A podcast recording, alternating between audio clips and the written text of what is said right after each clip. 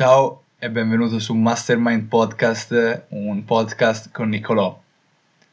Oggi voglio parlare di successo, ma soprattutto di insuccesso, perché voglio condividere con te quelle che sono le mie, diciamo, 10 regole per l'insuccesso. Ho sempre ricercato il successo, ma da quando qualche anno fa ho sentito la mia volontà di diventare un imprenditore e creare un qualcosa di valore, beh, allora ho iniziato a ricercare il successo negli imprenditori di successo per capire cosa avessero fatto per arrivare a quel successo che li caratterizzava. Ad un certo punto della mia vita ho incontrato e conosciuto un grande mentore con il quale sono riuscito a stringere anche un legame, perché lui non era solamente un mio mentore per quanto riguarda la formazione personale, la crescita personale, ma era assolutamente in primo luogo un imprenditore di successo. Spesso mi diceva che quello che vedeva come il segreto del successo in realtà fosse cercare di evitare di non avere successo.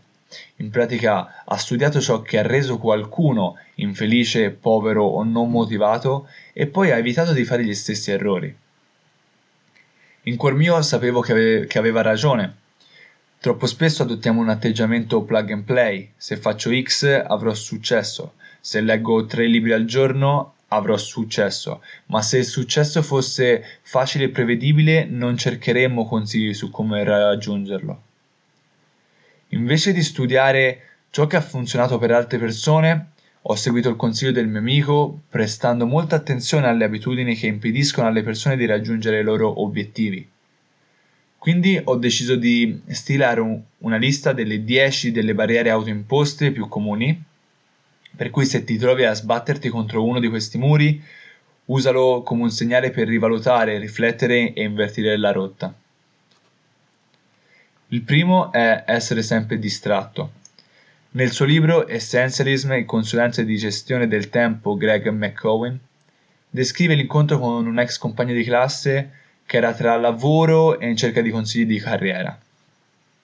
A metà della conversazione l'uomo guardò il suo telefono e iniziò a digitare. Sono passati 10 secondi, racconta Greg. Poi 20 rimase semplicemente lì mentre continuava furiosamente a scrivere e dopo un paio di minuti, chiaramente, il buon Greg si arrese e se ne andò. Penso a questa storia ogni volta che mi sento attratto da molte direzioni diverse, come un modo per ricordare a me stesso di concentrarmi sul momento in cui mi trovo e sulle persone con cui sono. Se quel vecchio compagno di classe di McEwan si fosse ricordato la stessa cosa, avrebbe potuto stabilire una connessione o probabilmente ottenere un lavoro. La seconda è parlare solo per parlare. Mi sto allenando per una maratona, sto avviando un'attività. Beh, lo sai cosa c'è di meglio che annunciare qualcosa sui social media? Farlo. Nel suo discorso di TED 2010, Keep Your Goals to Yourself, ovvero ehm, tieni i tuoi obiettivi per te stesso, l'imprenditore Derek Sivers afferma che trasmettere i propri piani può essere controproducente piuttosto che motivante. Perché quando dici a qualcuno il tuo obiettivo e lo riconoscono, beh, la mente in qualche modo è indotta a pensare di averlo già fatto. E poi, poiché hai provato quella soddisfazione, sei meno motivato a fare il duro lavoro necessario. Quindi non c'è niente di meglio nel condividere la tua gioia, ma cerca di tenere la lingua a freno finché non hai delle buone notizie e non delle buone intenzioni. La terza è trascorrere del tempo con le persone sbagliate. Gli amici cui, di cui ti circondi possono incoraggiarti a essere il tuo miglior io oppure possono mettere in evidenza la tua peggiore tendenza. Hai un obiettivo per diventare più sano, per esempio, frequenta persone che ti incoraggiano a fare quei cambiamenti nella tua vita.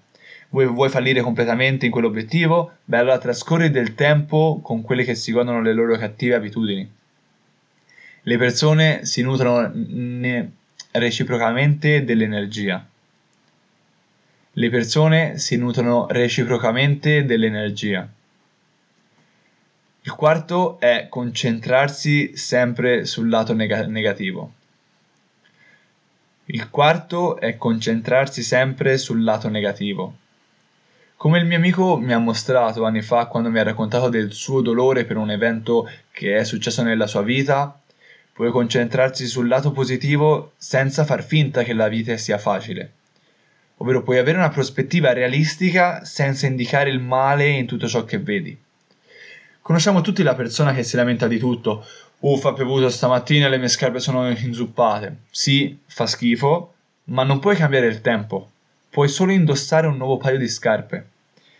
Avere una brutta giornata va bene, ogni tanto si diventa irritabile, ma se odi sempre tutto, stai vivendo una brutta vita e quindi secondo me non ne vale la pena. La quinta è procrastinare. Alle superiori una volta ho chiesto ad un professore di prorogare una scadenza per un saggio e la sua risposta è stata sono perfettamente felice di prolungare la tua scadenza di una settimana. L'unica cosa che ti sto chiedendo è il tuo saggio sarà migliore se lo consegnerai tra una settimana? Entrambi sapevamo che la risposta era no. Mi sono quindi fatto il culo per finirlo in tempo. Ritarda le cose solo quando farai un lavoro migliore con quel tempo extra. Fallo ora o meglio dopo. La sesta è non ascoltare gli altri. Essere un buon ascoltatore può aiutarti nella giusta direzione, ma a lungo termine ti aiuta eh, anche a mantenere relazioni strette e preziose. Tutti possono abbracciarti, tutti possono fare un chissà cosa per te, ma non tutti ti chiamano per chiedere come stai. Chiedi, ascolta, cura e ripeti. Questo è quello che mi sento di dire. La settima è non cedere alla pigrizia.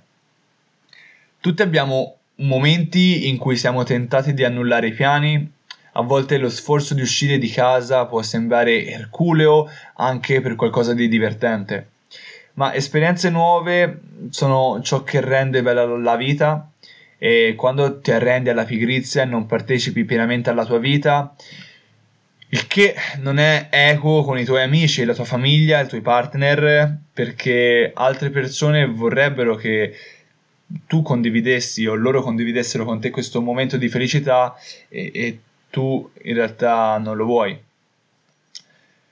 L'ottavo è non essere curioso, come diceva Steve Jobs, stay hungry, stay foolish, sii affamato e sii curioso. In passato se tuo padre era un contadino e tu eri un uomo diventavi un contadino. Le donne non hanno neanche potuto scegliere ciò che volevano essere. E la capacità di apprendere cose ol- oltre il tuo mondo immediato era limitata. O chiaramente se non impossibile, perché anche quella era molto da vagliare.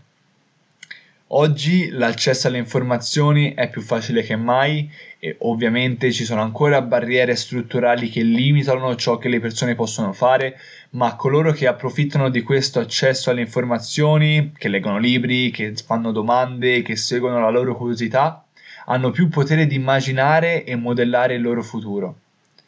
È difficile sognare ciò che non sai chiaramente, come è difficile immaginare qualcosa che non hai mai visto. La nona è non essere gentile?